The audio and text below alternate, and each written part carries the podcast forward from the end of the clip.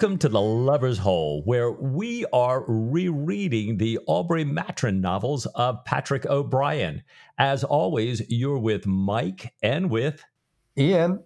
And I might add that my particular friend, Ian Bradley, is, you know, really striving for a degree of authenticity that we have not yet achieved on the show. Ian, tell us where you're recording this episode from. I'm sitting in a hotel that is in a manor house in a part of Sweden that is a short trip outside of Stockholm. And I have found all sorts of crazy connections to this week's chapter of The Letter of Marque. so while, you know, Ian has one of his serfs run off to grab a little reindeer meat, you know, what, what, would you fill us in, Ian, on where we were last week and where we're going this week in perhaps our first half of chapter nine? Indeed. Thank you, Mike. So let's get caught up. Last time, Jack had gone from missing his tide and burying his father to becoming a member of parliament and getting what sounded like an agreement to be returned to the Navy list. Almost unhoped for, unhoped for restoration for Jack. And meanwhile, Stephen had been to see the marriage of Figaro and was struck by the Countess forgiving the unfaithful Count in the finale, in the final scene there of the marriage of Figaro. But he seemed to think that his trip to Diana, seeking forgiveness, was doomed to fail as he left the leopard and rejoined the surprise headed for Stockholm. And Mike, this time, as we turn the first pages of the last chapter of Letter of Marque, Stephen is leaving the surprise for Stockholm. He's going to replenish his laudanum. He's hoping to find Diana. He's planning to return the Blue Peter and, we think, attempt to save his marriage. All of that in time for Jack and the surprise to get back from Riga with their Poldavy ready for their sails and to be ready to head off to South America. So, Mike, so far as we enter this last chapter, the wind has not been fair for Stephen, for ships, for balloons. So we're all on tenterhooks here. Will Stephen's premonitions and omens and dread finally prevail. We've had this sense, and like you said, my gosh, it just keeps, you know, while things are going so great for Jack, better and better, we're really wondering about Stephen in specific and and Stephen and Diana more broadly there. So Stephen comes into Stockholm. He's he's riding on that pilot galley that was alongside, you know, last time when Jack woke him up from his dream. And O'Brian writes, once the sun had risen, the day was fresh and brilliant. The breeze, though contrary, was full of life. And by the time Stephen reached dry land, he had almost entirely detached himself from that other world, the world of his dream with its extraordinary beauty and its potential danger, its half understood threat of extreme danger to come. So clearly, we're right back into this chapter, as you had said, in yeah. with Stephen's premonitions here. And Stephen, he checks into his hotel, he goes to his banker's correspondent, gets some Swedish notes and directions to the best apothecary in the capital. He goes to the apothecary, which is, is close by the bank, and there are kind of all the usual jars of, of the potions and medicines and you know, mm. this kind of ancient pharmaceutical shop here. But there's also a variety of monsters and uncommon animals and spirits, as well as a number of reconstructed skeletons, including an aardvark. And as Stephen looks at a bottled kangaroo fetus and is about to touch it, a small man with a sharp troll like voice asks him what's his business being there. And Stephen turns, kind of assesses this man, and in his best Latin asks for a small bottle of laudanum and wonders if the aardvark is for sale. And so the guy, I, I, think, realizes that this is no common, even though I'm sure Stephen looks a bit rag worn, having been woken from his dream and probably slept in the same clothes for a last week. Um, and they talk about you know the collections in this shop. Stephen's really taken by them. And stephen shares his experience as a, as a natural philosopher and a naval surgeon.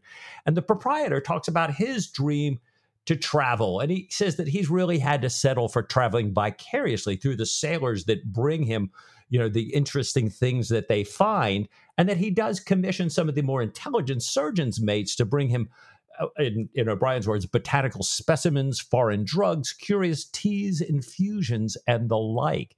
And Stephen says that you know the proprietor's way of traveling may be far better than Stephen's, given all the things that Stephen has seen but has not been allowed to explore. Um, and as they're talking about rare medicines from around the world, Stephen asks if he might happen to have the coca leaves of Peru. He says, indeed, he does. And so Stephen orders up a pound of those because you know, you know, whenever you're buying a small bottle of laudanum, cocaine's a nice second to go with that. oh, absolutely, absolutely made for each other. Right. And then to round off the great service in the shop, Stephen says that he'd like to walk out to this specific area outside of town. You know, uh, he's, he's sort of getting at Diana's house here. Uh, the proprietor draws him a map and talks about these unusual iris, the pseudacorus, and a tuberculated swan that he'll see on the way. Oh yeah, that sounds a bit a bit ominous, doesn't it? it? It, maybe there's a little bit of an Easter egg here with this iris pseudacorus. Um, it's a, called a yellow flag iris, and back in the day, and these days as well, the yellow jack, the Q flag, which is a yellow rectangle, is hoisted on ships, indicating that they are in quarantine because they have a potentially deadly disease aboard. And that that sounds like too good of a coincidence to be true. I'm, I'm also wondering, Mike, there's a bit of national stereotyping going on here. You know, we know from the canon that people who are Scottish have comic accents, people who are French worship food, Irishmen are drinkers, and it seems like Swedish people, if they're not busy strangling honey buzzards, they're also running weird troll-like pharmacy shops. And to be honest, you know, which of us hasn't gone to the pharmacist for aspirin and corn plasters and had to fight our way past all the jars of bottled kangaroo fetuses? I mean, I get that all the time when I go to the pharmacy, right? right, oh, right. joy. So, so Swedish people are weird and ghoulish. Let's at, at least in this corner of O'Brian's mind, where, where you know where they intersect with, especially where they intersect with Stephen Maturin, right? Absolutely, absolutely. So after he's picked up his laudanum with his side of coca leaves, he's got this layout of the town, and he knows where he's going. And it seems like he's learned from Jack. He's got a plan before he goes into action, he's going to scout out the area. He's going to see where it is that Diana lives, then come back into Stockholm, get shaved, cleaned up, and send a, message ahead. It says he had no notion of turning up on her unannounced. And he's off then on his scouting trip. He makes his way through the rolling country and he sees so many of these grey backed crows that remind him of home, that remind him of Ireland.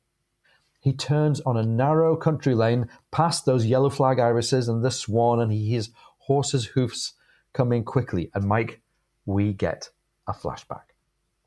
Stephen jumps over the ditch alongside the narrow lane to avoid the forthcoming horse drawn carriage, and he catches hold of the fence on the bank, holding his parcel with his teeth. And O'Brian says, as the carriage came into sight, he saw that it was a phaeton with a pair of chestnuts. He means chestnut horses, I guess. Right, absolutely. Uh, and a moment later, his heart stood still Diana was driving. Oh, Maturin, God love you, she cried, reining in hard. Oh, how happy I am to see you, my dear. And Mike, this, this is a, a lovely, a surprising moment for Stephen, but it's a lovely moment for us.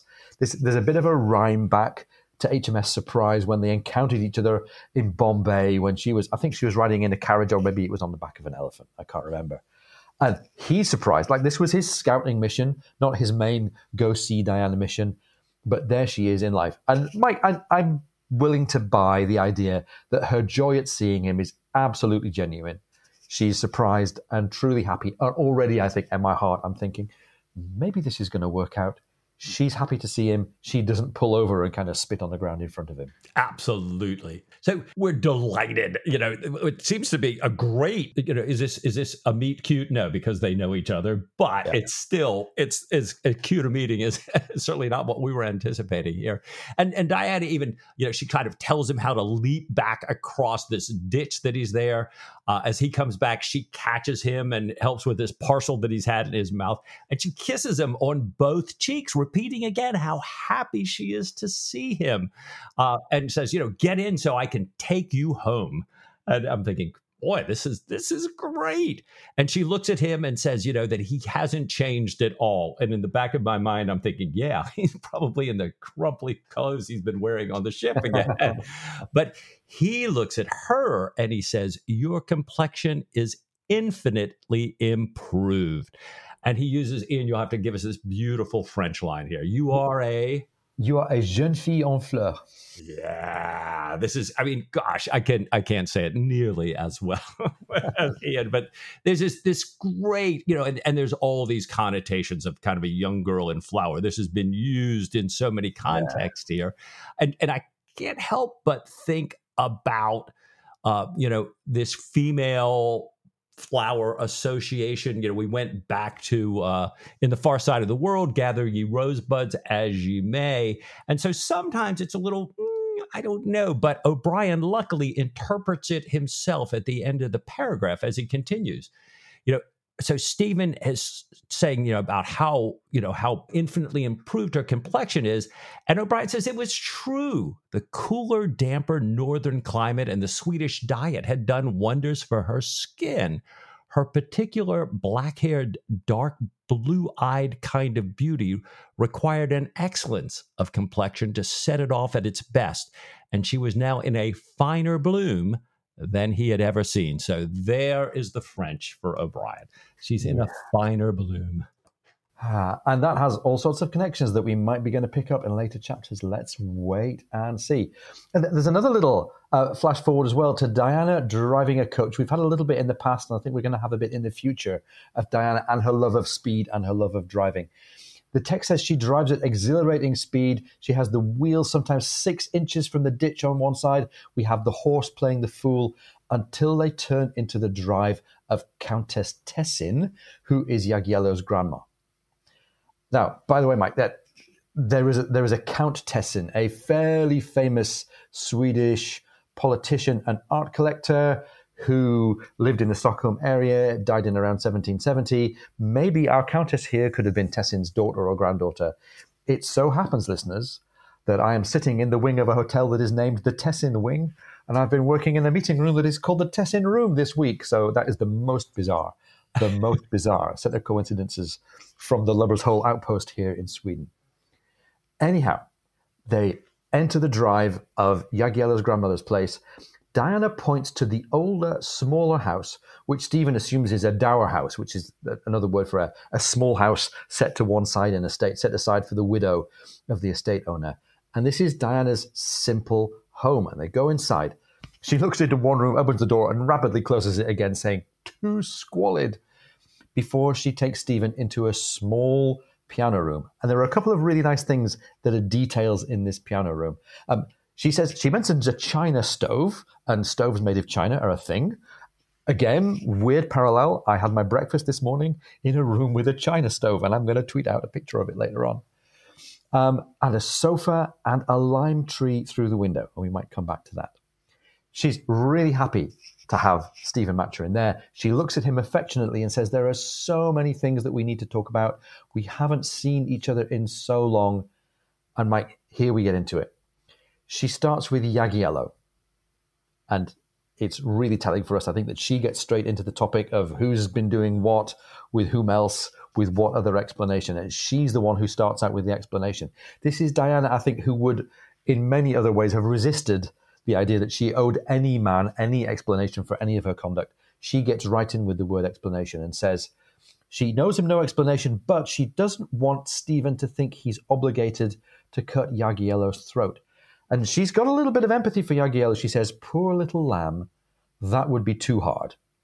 And that doesn't sound like the language that a woman uses of her lover. That sounds like the language that she uses of a pitiful dunce. But anyhow, maybe maybe that's telling us something about how she sees Jagiello.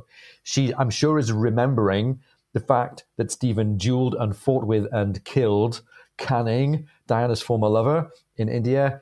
Um, she, Diana, had told Jagiello that she was putting herself under his protection just in order to go to Sweden, paying her own way, not as a bedfellow. And Jagiello, as she described the story, had protested that he felt like a brother to her and that there was no way he had carnal interest in her, had the greatest respect. But she describes him as smirking as men will smirk. And he finally believed her rebuff when she told him that she had sworn never to put it in any man's power to hurt her again. She tells Stephen not to look so devastated. Catastrophe, she calls it. She is heart whole again. And this really nice reconciliatory line from Diana to Stephen I hope to God, she says, we are not such simpletons as to let it prevent us from being very, very fond of one another. And this is great. If, if I'm Stephen here, Mike, I'm thinking, yeah, okay, I'm happy to be promoted to the friend zone. Right, and right. Maybe I'd like to get promoted at least one tier higher, but let's let's go with it for now. So we learn she and Jagiello were friends again although he tries to prevent her from going up in balloons. Um, is about to marry, just as we had heard via Joseph Blaine, a pretty, although not very clever young woman who dotes on him, which is probably the same for like half the female population of Europe at this point. And Diana had helped arrange the marriage. And this is a great thing for Stephen. He says he's happy to hear this and he's happy to get this confirmation, as we said, that what Sir Joseph had communicated turned out to be borne out in truth. So now she turns the conversation back towards Stephen. She says, Where have you come from? And he quickly recaps for her the story that he's come with Jack and the surprise. Jack is on his way back from Riga for him. Jack sends his love along with Sophie, and Stephen took care to show that that was a plural sending of best wishes and love. And Diana recounts how upset she and Jagiello have been over the story of Jack and the trial and the pillory and asks if Jack had taken it hard. And Stephen recounts how cold and unsmiling and devoid of human contact Jack had been. But that since the victory at St. Martin and since becoming a member of parliament, he's doing better and is more likely to be reinstated. And Mike, I, I really like this bringing together in the story here of Diana and Jack. We've already said that you know, Jack wishes the world could be more like his ideal of the Navy. And Diana here, I think, is saying that she understands men, but she wishes men, and Stephen in particular, could be more like her ideal of a man who is undemanding and undemonstrative and just lets her be how she wants to be. But I think maybe she's going to realize that she can't have the ideal man. Right. And that never hurts her. uh, right. Exactly. Yeah. And doesn't step on her independence. Yeah. Mm-hmm. Gosh. Well, Diana heads out of the room for a minute. She's going to check on Stephen's reindeer meat. She's a little concerned that that essentially that her maid may not be listened to by Jagiello's serf. So another little interesting sort of thing running around in the background here. And so Stephen's left alone in this room and he's looking around and it starts to occur to him from everything he's seen so far that that Sir Joseph was probably right that Diana was probably going up in balloons to make money. You know, he says that her life was far from wealth here. He says, you know, she's not in poverty, but she's, you know, she's certainly not doing well. And he's sitting there now trying to think how can he speak to her when she returns in a persuasive and coherent way. He's very nervous and you know, Stephen does what Stephen often does when he's very, very nervous. He breaks the seal on his laudanum, just as Diana comes back in the room saying, "Ah, Stephen, you left this parcel in the carriage. It's the coca leaves." um, you know, she says, he says, "Oh, you know, these are coca leaves," and she says, "Well, what are they?" And he says, "Well, they make you feel clever and witty, just like the ones that I sent you from South America." And she said, "Well, you know, I'd like to feel clever and witty, but I never got them, you know." And they're they're kind of saying ah. how you know, well, sometimes sort of things go amiss, and yeah, absolutely. So Stephen kind of uses that as a lead in to say, you know, did you ever get the letter I wrote you and sent because Andrew Ray, sent with Andrew Ray because he was going overland? And she says, Surely to God, Maturin, you did not trust that infernal scrub Ray, did you? And Diana says, you know, she saw Ray a few times, but he gave her no letter and said that Stephen was enjoying his diving bell and the other delights of Valletta. So, you know, we can well imagine that Ray was kind of helping stoke the rumors of Stephen's infidelity here, and certainly not delivering Stephen's explanation to Diana there. Well, in the midst of this, Countess Tessin, so you know the namesake for your for your room and, and your yeah. wing there, Ian walks in and Diana introduces Stephen as Monsieur Maturin and Domanova. Ah, so a friend of Jagiello's, as as O'Brian says, true but disingenuous. and and the Countess, you know, who we understand to be a little older and kind of brain not completely clicking, leaves, you know, once she understands that Jagiello, who's supposed to be visiting, isn't coming till later after dinner. And Diana's talking to Stephen and she's saying that she's hoping that, you know, when she gets older, she'll be able to keep up with the changing ideas about money. Um, yeah you know, she's thinking about the Countess here, and she's telling Stephen how the Countess has really been frightened by her change, the change in her fortunes, how she pinches every penny. She sent almost all her servants away. She charges Diana what Diana calls a shocking great rent, and that she has leased out almost all of her fields, which really upset Diana because Diana had hoped to breed Arabian horses there, but all she's got is this tiny little paddock left for her own use. So we're getting a, a, a, clear picture now of what Diana's life has come to. And in Stephen's point of view, we're feeling a little bit of worry and sympathy and empathy for Diana. We also learned that in Diana's point of view, she's feeling a bit of worry on behalf of Stephen because just like women tend to for Stephen, she gets after him for his diet. She's worried that he's not eating. She wants to take him and, and show him her enchanting little mare and her other horse after dinner and saying that if she had all the short grass at Jack's place, she'd have a score. She'd have 20 Arabians. And there's another little hint here that her life is not as circumstantial as she'd like it to be. Stephen's worried that maybe his agitation is affecting Diana. She's talking a great deal, and that's often a sign that people are anxious. Um, she's talking a great deal about how she tried to give English lessons, but the customers weren't there. She talks about the large sums that she's been paid to go up in balloons, and she's gabbling away, making inconsequential small talk. Stephen, who really is struggling to master his emotions, can't make small talk. And he's kind of delighted when Diana finally disrupts the scene by knocking over the decanter that contains the last of her wine. And off she goes to make coffee. They drink their coffee on the terrace. And this enchanting little mare, this young horse of Diana's, comes over, puts her head over Diana's shoulders. And Mike, at first I was thinking they're on the terrace, they must be looking out. But then as I read into this story, horses are in the house at this point. So we, we've had horses aboard ship in the cutting out expedition. Now we've got horses within the premises. So, you know. I'm, yeah, I'm, I'm, wondering when I read the same thing. Is this because we, we know in a few minutes the horse does uh, literally walk through the door, but I'm wondering is this a terrace maybe on the side of the house or right. anything? But the two of them are there, and and I think they do certainly make their way outside here in the midst of this somewhere because they're you know sitting there talking about you know her paddock and everything. Yeah, but, but, I'm quite I'm quite tickled by the idea that she's bringing him a cup of coffee and she's standing there in the lounge and as as she's handing over the coffee, the course kind of comes and rests her chin on Diana's shoulder and we get this great um, description of Diana's lustrous great eyes looking at the mare and saying that the mare follows her like a dog, as we're supposing here, throughout the house. She wouldn't go up in a balloon, she says, with any other horse. Well, I know most people are choosy about which horses they go up in balloons with, so I think that's very sensible on Diana's part. And Stephen, who is always very willing, I think, to be pleased with a new horse that he meets, says he's never met a more beautiful and sympathetic creature. And O'Brian writes, the mare's beauty heightened Diana's, and the pair they made filled him, that's Stephen, with a troubled joy. And I don't think we know clearly what the trouble is. Clearly, he's troubled because he still doesn't know where he stands in the relationship with Diana. Maybe troubled also because he's having to combine his admiration for an animal and his passion for nature and creatures with his admiration and passion for Diana. And I don't think he quite knows where to look and what to be inspired by here.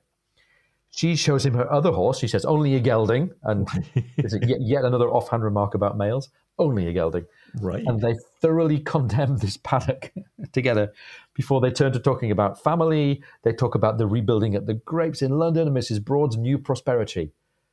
And inside, Stephen showing, I think, us as the reader, the sign of just how disturbed and upset he is. He says he's going to retire so he can take his dose. And of course, he means his dose of laudanum.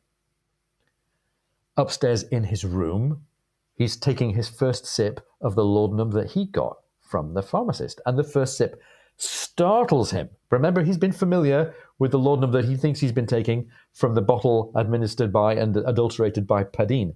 He thinks they must have used aquavit, which is a Scandinavian spirit distilled from potatoes or grains.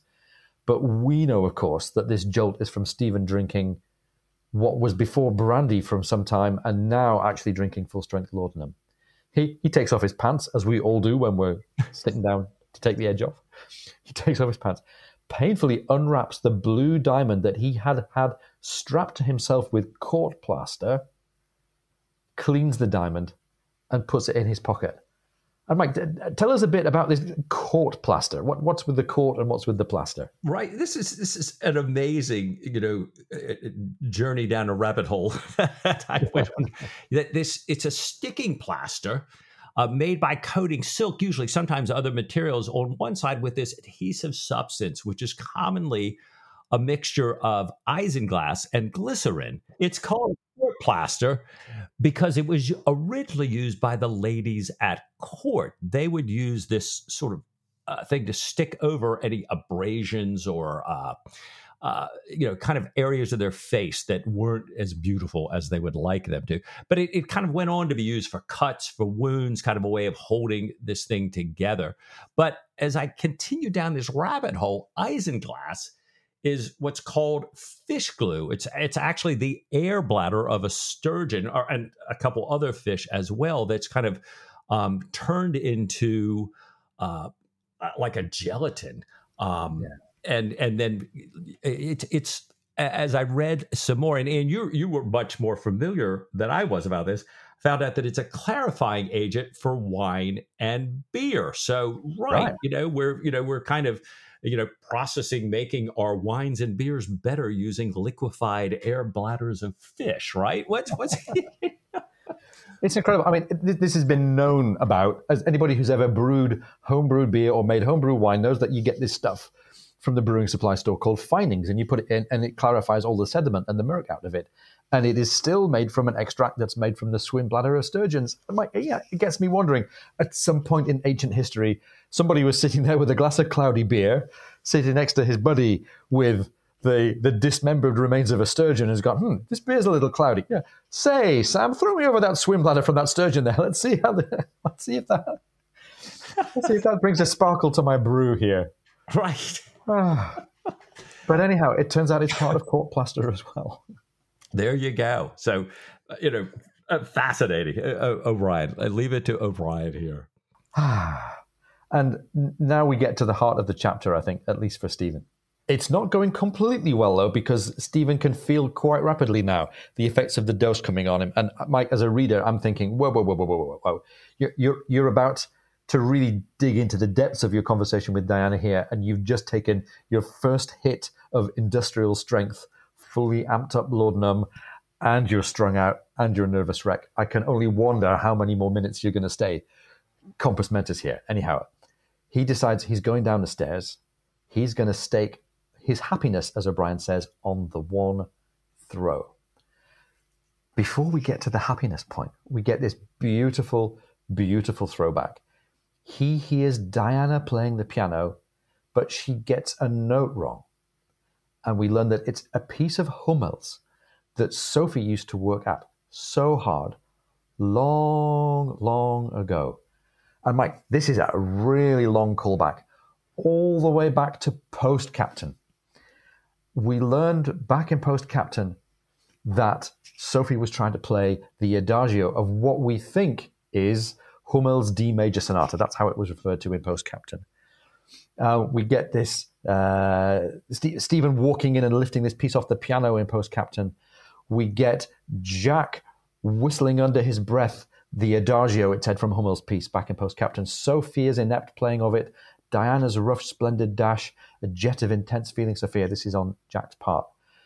and really, really clear memory, I think, of how the two romantic male leads, Stephen and Jack, had remembered the playing style of their female romantic leads, Diana and Sophie.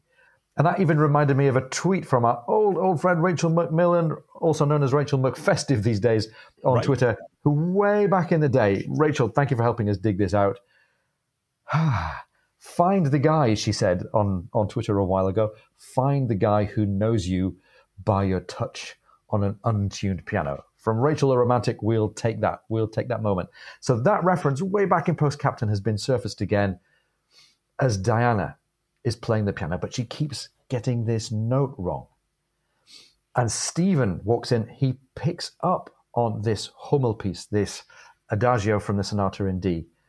And Mike, we're going to play a little bit of it, a little bit of audio of it now. Um, we had two choices here because because this was an early O'Brian musical reference.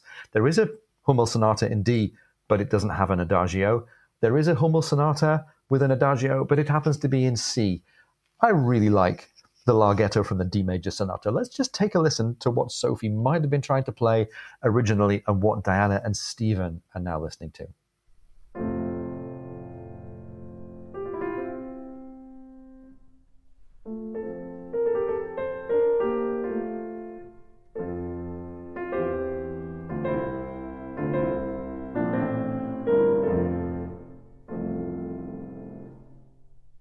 And now, now that we've refreshed our memory of Hummel, Stephen picks up on the Hummel piece. And Mike, this is something that we've never heard him do with Diana, but he's done many times in his more, more intimate moments with Jack. He starts improvising. Mm-hmm. He picks up on the Hummel piece and he moves through variations and improvises. He improvises also on the air of the Count's Contessa Perdono, Contessa Forgive Me, from the finale of Marriage of Figaro, which we heard about in our last episode. He doesn't trust himself to sing it.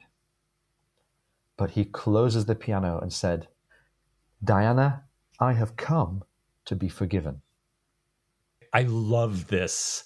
There's kind of almost O'Brian's writing this little journey of their relationship from, as you say, and when they, you know, kind of first knew each other in Post Captain through these improvisations all the way through to this, you know, Contessa Perdono, this, you know, please forgive me, Countess. And, and, there's also a little reference earlier as Stephen's walking down the stairs where Diana's referring to this note and saying, I gotta get this piano tune. This on this one note, the whole thing falls apart. And and Stephen's called it a Judas note. And again, I'm kind of thinking again about the relationship and this Judas note, whether that's Wray not delivering Stephen's explanation in that letter, whether it's the Judas or the wrong note of thinking that, you know, Stephen had been unfaithful to begin with. But in any event, you know, we've got this beautiful setup by O'Brian. And then Diana responds, you know, after Stephen has asked for forgiveness, but my dear, you are forgiven. You have been this great while. I'm very fond of you. There's not a scrap of rancor or resentment or ill will in my heart. I swear. And Stephen says, Well, that's that's not quite what I meant, honey. And Diana says, Oh, as for the rest, Stephen, our marriage was absurd in the first place. I should never make any kind of a wife for you. I love you dearly, but we could only wound one another, completely unsuited, each as independent as a cat. And Stephen says, But I should ask nothing of you but your company. I, have made a great deal of prize money. I've inherited more. I, I, say this only because it means you could have room for your Arabians. You could have half the Curragh of Kildare.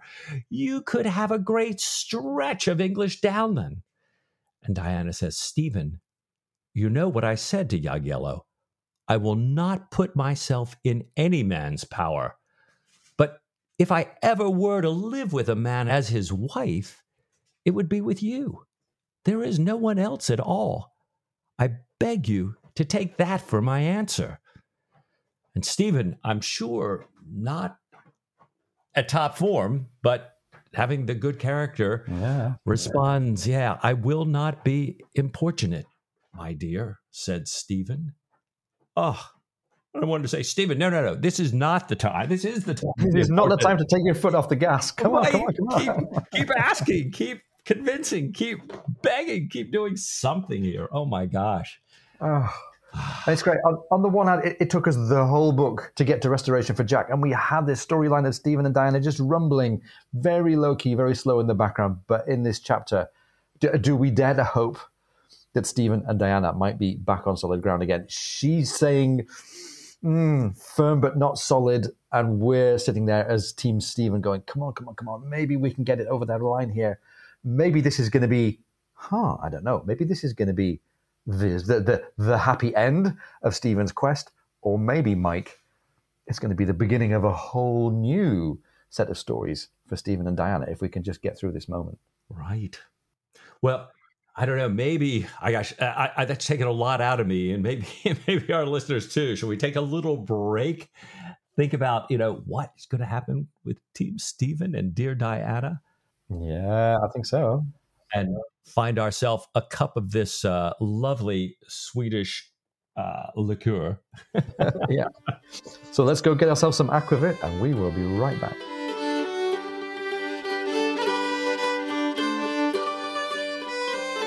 If you're enjoying the podcast, please come and join our supporters on Patreon. Go to patreon.com forward slash lubbers hole.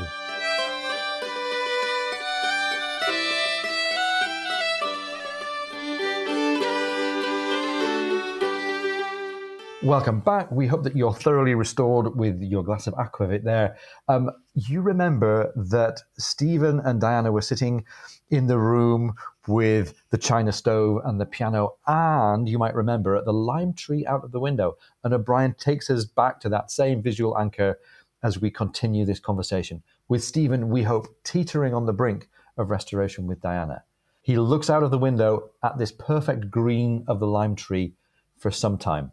And like, it, it is a little bit odd. This is Sweden. This is a relatively cold climate, as I'm learning this week.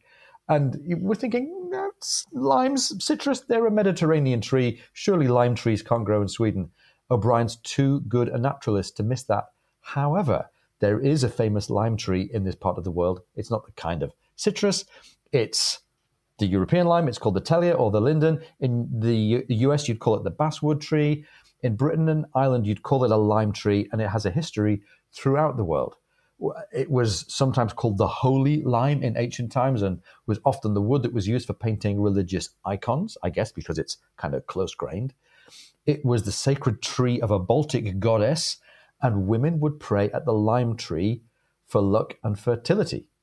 There's a famous Middle High German 12th century poem by Walter von der Vogelweide called Unter den Linden, Among the Lime Trees. And there's a street that goes through the middle of Berlin called Unter den Linden, Among the Lime Trees. And this poem by von der Vogelweide is about two lovers who laid together under the tree, believing that no one must ever know of their affair. And I, Mike, surely again, not a coincidence that this association with the lime tree becomes front and center as Stephen is thinking about his relationship here with Diana. Yeah, I, I, I think you're absolutely right. You know, I'm trying to remember that it seems like you know it says that Stephen turns from the lime tree, and I'm thinking that O'Brian says that it, uh, the phrase that comes to mind is sort of an artificial smile, but I'm sure he didn't yeah. say that, but it's something like that. And and he asked Diana if she'd like to hear about a really vivid dream that he'd had about ballooning the night before. And, and, interestingly, she says, "Well, was it a fire balloon or an air balloon?" and, oh. and, we're starting to get kind of this back and forth between Stephen, who seems to have this really big symbolic dream, and Diana, who's kind of back to practical details a little bit here. And yeah. Stephen says, "Well, you know, I, I, I think it was an air balloon because I don't remember any fire." And he tells her in great detail, and this is one of these great cinematic passages about yeah. going up through the clouds into what O'Brian calls unbelievably pure and very dark sky. And and I think Diana thinking about her own ballooning experiences is saying, you know, oh yes, yes. And Stephen says, well, you know, I've never been up, but I talked to a man who had, but a lot of his dream had kind of come from this guy's account. But then the dream had more than that.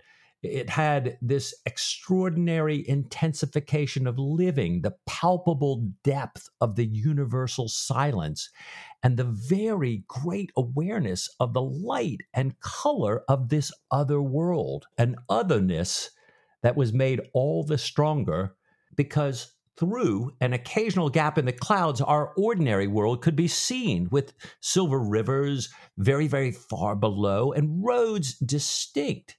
But then, as Stephen is telling this, he recounts how that, that kind of rivers and roads they turn into rock and ice. And he says that mingles with his, his earlier delight is in O'Brian's word, an undefined sense of dread as huge as the sky itself.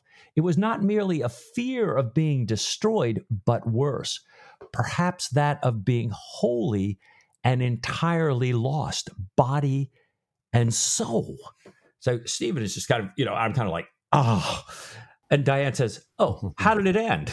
and Stephen says, It did not end at all. There was Jack roaring out about the boat that was alongside. So, you know, Stephen was woken up in the middle of this dream.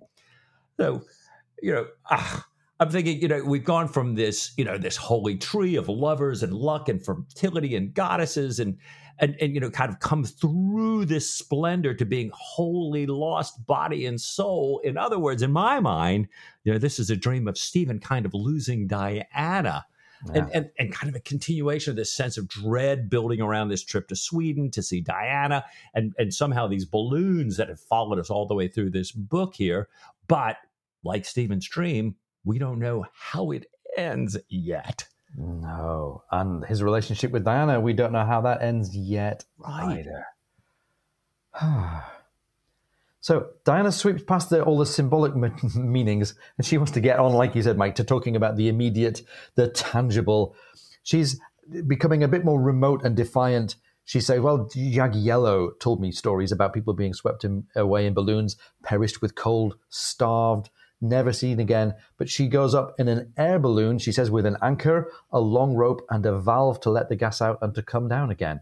And she's confident in her balloon the way that Stephen was confident in his diving bell, right? Right. with a little valve to let the gas out. And she says that she always has Gustav with her, who's experienced, very experienced, and they never go far. And Gustav is that, you know, otherwise unnamed, uh, you know, servant slash sidekick that she has for these balloon trips. And Stephen says that he wasn't doing anything other than just telling her the dream. He, he doesn't want to see it as a lecture or a parable or an attempt to put her off, but he had been deeply impressed by the ballooning that he'd experienced through this dream. He'd loved the color, the noble redness of the balloon. And this really does sound like a drug dream, doesn't it? He says his account to her was, by his standards, pitifully bold, not really touching the essence of ballooning as, again, he had experienced it in the dream. But he told this story to put a space between their last topic of conversation, where he had broached the idea of getting together, and she said, If I ever live with a man and his wife as his wife, it'll be you, to the next topic. And he wants to emphasize the total independence of the two topics because he's about to land his own big play here. He reminds her that Danglars, the friend of Lamotte, had promised to send her great diamond back, and he takes it out and gives it to her, saying that a messenger had brought it after Jack's trial. And the text says, He had never seen her lose her composure to such a degree. As he passed the stone, naked in the blaze of the sun, her face showed doubt, amazement, delight, and even a kind of fear before dissolving entirely as she burst into tears. He turns away so that she can cry and blow her nose and get some composure back. And he looks back at her again and he sees that her pupils are so dilated that her eyes look black. And she says she'd never thought to see it again. She loved it sinfully and still does. She says, I cannot tell you how grateful I am. Oh, and I was so odiously unkind to you. Stephen, forgive me. And Mike, we've we've gone from Stephen invoking the Count's perdono to getting the same back right. from Diana, which is quite a long way. This is quite a long way. Team Stephen, I think, are all on their feet cheering at this point. Right, absolutely. And I kind of can't help but giggle, just like O'Brian would. You know, right at this moment, there's this gaggle of voices outside. Somebody's calling Diana's name. The door opens. Diana's mare, the horse, walks in the front door, followed moments later by Jagiello and his fiancee. And Jagiello sees Stephen's back and, and he recognizes him.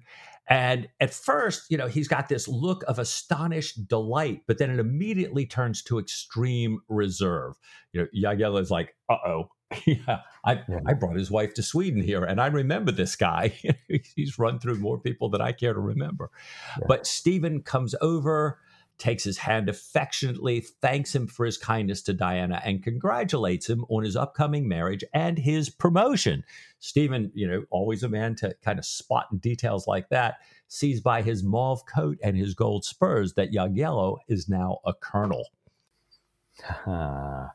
Phew. We're, I guess we're all a bit relieved for Jagiello. At least, you know, he's still he's still got all of his limbs intact as we get through this scene. right. And while we've got one kind of comic character arriving on the scene, a comic character gets taken away as Diana leads the horse off. Does, does what she can with her blubbering face, as it's described. She's not usually a woman who cries easily, and she tries to entertain the guests. And that's difficult since Jagiello's fiance, called Lovisa, is young, is completely in awe of Diana, speaks very poor French, which is the only common language between the four of them and Lovisa herself also senses that things are not entirely easy in the room. I don't know where she gets that idea from. Um, Jagiello also senses something, and he senses that his usual prattle is going to be out of place, so he doesn't know what to do or say. And Stephen is his usual quiet self after he said a few civil things to Lovisa. Uh, and then perceiving that Diana is telling Jagiello something about Jack in Swedish. And we can only guess that she's catching Jagiello up on the gossip about Jack's seat in Parliament and his restoration hoped for and all the rest of it. And Mike, we, we get back into first person mode with Stephen for a moment because we do learn, as, as we were expecting, that the laudanum circulating through his system is starting to have its effect. Stephen's been feeling strange for quite a time now. He's not sure why. He attributes it to the intensity of the emotion, especially the emotion of failure as he sees it. He's thinking about what it was like being hit in battle and how you're sometimes not sure what it was that had hit you, whether it was a, a, a blade or a point or a ball or a splinter, and you don't know how serious it is until later when you can examine the wound. And I think he's thinking he needs to step away and examine his emotional wound a little bit here. He'd really like the Jagiellos to go away so he can take his second dose. Ah, yeah, right. And then walk back to Stockholm, he thinks, with at least the appearance of some equanimity. And Diana, I think, is, kind of smartly playing the playing the room here a little bit. She says, "Okay, Diana, your grandmother stopped by. She suggests that you go and see her before she tries to walk over again. They appear to be leaving, but Lovisa, who's a little bit nervous and a bit of a chatterbox, won't stop talking with Diana in Swedish about her wedding clothes. And Stephen is just edging away and edging away. He keeps walking backwards until he gets to the stairs where he bows and takes his leave, heading on up the stairs. Now, Mike, this is a key moment for Stephen here. Stephen's, as you said, Ian, he's he's he's kind of you know reeling just a little bit. Although you know Diana says she's treated him poorly, she certainly hasn't given him any indication that she's changed her mind about anything. And he wants to get upstairs and take another dose, which he does. And again, he's really surprised by the strength of this. And it for the first time, it occurs to him that maybe it's not what it's mixed with. Maybe it's the amount of opium. Mm. and, and then he's kind of thinking further, and this is kind of his scientific rational mind going, yeah, you know, those amounts usually don't vary from country to country. So he's, you know, he's kind of thinking about this, but he, you know, he, he takes his dose. He goes back downstairs because the company's gone, and and Diana's saying how glad she is that they're gone, um, and that you know she didn't appreciate all the fiancés chattering on at the very end, but she's at least glad that Jagiello hadn't said anything to her, uh, you know, against ballooning, even though she's going up again this Saturday. And Stephen's like, Oh, Saturday. Well, can I come along? And she says, Sure, you can. It's the red balloon. And so it's kind of interesting. You know, we're, we're going to start seeing this cadence of was it a gas balloon or a fire balloon in your dream? It's a gas balloon. Oh, I'm in a gas balloon. Oh, what are you going up? I'm going in a red balloon. Oh, it was this vivid red balloon in Stephen's dream. Ah. So hang on to that because we keep hitting this. And she says, you know, this red balloon has plenty of room. For, so I guess for Stephen, for the horse, for Diana. and, you know, she asked Stephen if he'd like to see the balloon because they're already filling it for the flight on Saturday. And, and absolutely, he's delighted to go see it. We know that Stephen's been thinking about balloons for quite some time here. Yeah. And we get a little diversion into practical balloon chemistry for 19th century aeronauts. Just a little, if you're ever not sure about how to make a, a hydrogen balloon, uh, Diana educates us that you can mix iron filings and vitriol, which is sulfuric acid, concentrated sulfuric acid, and you get a bunch of things, including hydrogen. The balloon, she says, is at the foundry where what she calls this inflammable air, which is hydrogen, where this is being created and pumped into the balloon. And for those of you who are trying to keep track of the ins and the outs here, inflammable and flammable are the same thing. Inflammable in this context doesn't mean not flammable, it means you can flammable it. It uses the in prefix meaning into. So it kind of intensifies the meaning, and maybe that's a deliberate thing by O'Brian. We these days say flammable, but inflammable means really easily set on fire. And O'Brian's really kind of intensifying, I think, our anticipation that there's there's some dread, there's some danger associated with this dangerous gas and with the balloon and with the trip awaiting Stephen and Diana here. Well, Diana notes that Stephen's not acting quite right, and and she asks if he's okay. You know, before they head out to climb this tall tower from which they can see the foundry and the balloon. And Stephen says, Oh, no, no, no. It's just that, you know, I was wakened in my sleep before dawn, but I'm certainly capable of climbing a tower. Um, now, we suspect that it has nothing to do with being awakened at dawn. We suspect this is the effect of two full doses of, you know, industrial strength laudanum after. Stephen had effectively been weaned off of it by Padeen's dilutions. So, as they begin to go up this tower, they've walked over to it, they're climbing the tower Diana tell Stephen to keep to the wall side because when they get about halfway up, there's no railing. Um, mm-hmm. so they go up and up and up. They finally get to what they describe as a dwarfish door at the top, and they step out. So they've stepped out from this darkness into this very bright light and they're very high up and, and o'brian gives us this beautiful description about yeah. you know going over the eastern parapet and stephen sees the old city of stockholm you know and, and diana thinks for a minute and she's been carrying the blue peter she puts it away you know wraps it in her handkerchief and she takes out the telescope um, that she's brought along with her. And she trains the telescope on the chimneys. I think she's kind of getting it lined up. She hands it to Stephen, tells him to look to the left of the smoking chimney, and there he'll see the upper half of the great red balloon. Stephen spots it, says, God bless it, and hands the telescope back to Diana. Hmm. now, she says, mm, I'm, I'm not sure about this. Maybe we should just cool things off here. She says, I think we should go down and have a cup of tea, studying his face. You look like whitey brown paper. You go first and I will follow. I know just where to find the bolts. Stephen opened the door, said something indistinct about Saturday, and pitched headlong into the void. Whoa! Ah, I don't know what the right phrase is here, Mike. It's not a cliffhanger; it's a stair faller.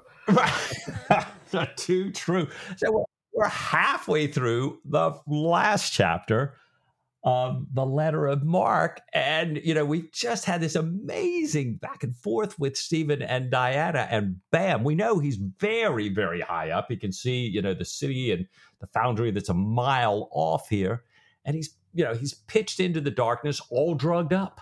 Yeah. So and you know, from what Diane had said about there being no railing at that length, we assume he's gone all the way down the middle of this tower. Yeah.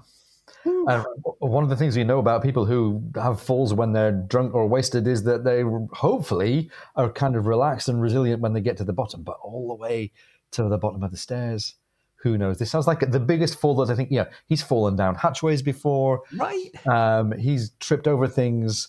Uh, but I think this is the biggest fall he's had yet. Yeah. Now, it, I, I, don't, I don't suppose you know that all this laudanum is going to make him higher than the tower. yeah, sorry. well, there, are, there, there are height metaphors all over this, aren't there? Right, right. Mike, this is cruel. Halfway through the final chapter, we were expecting a roller coaster ride to the end. We were expecting, you know, cantering downhill to Stephen and Diana and Jack and Sweden and song and dance and happy days. But half a chapter before the end, we've got Stephen back in mortal danger and still teetering on the brink of knowing really for sure where he lies with Diana.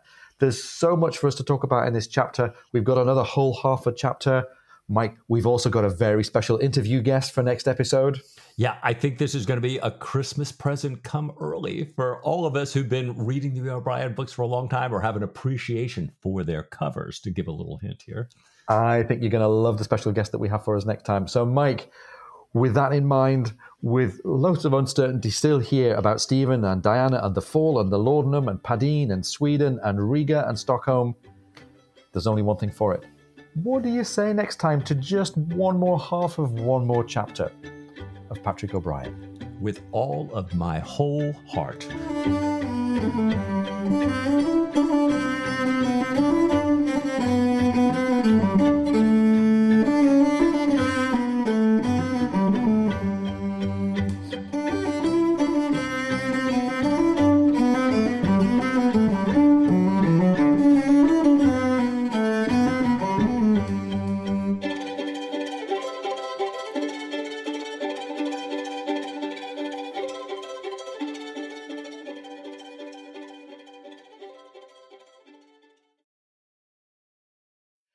You know, which of us hasn't gone to the pharmacist for aspirin and corn plasters and had to fight our way past all the jars of bottled kangaroo fetuses? I mean, I get that all the time when I go to the pharmacy, right?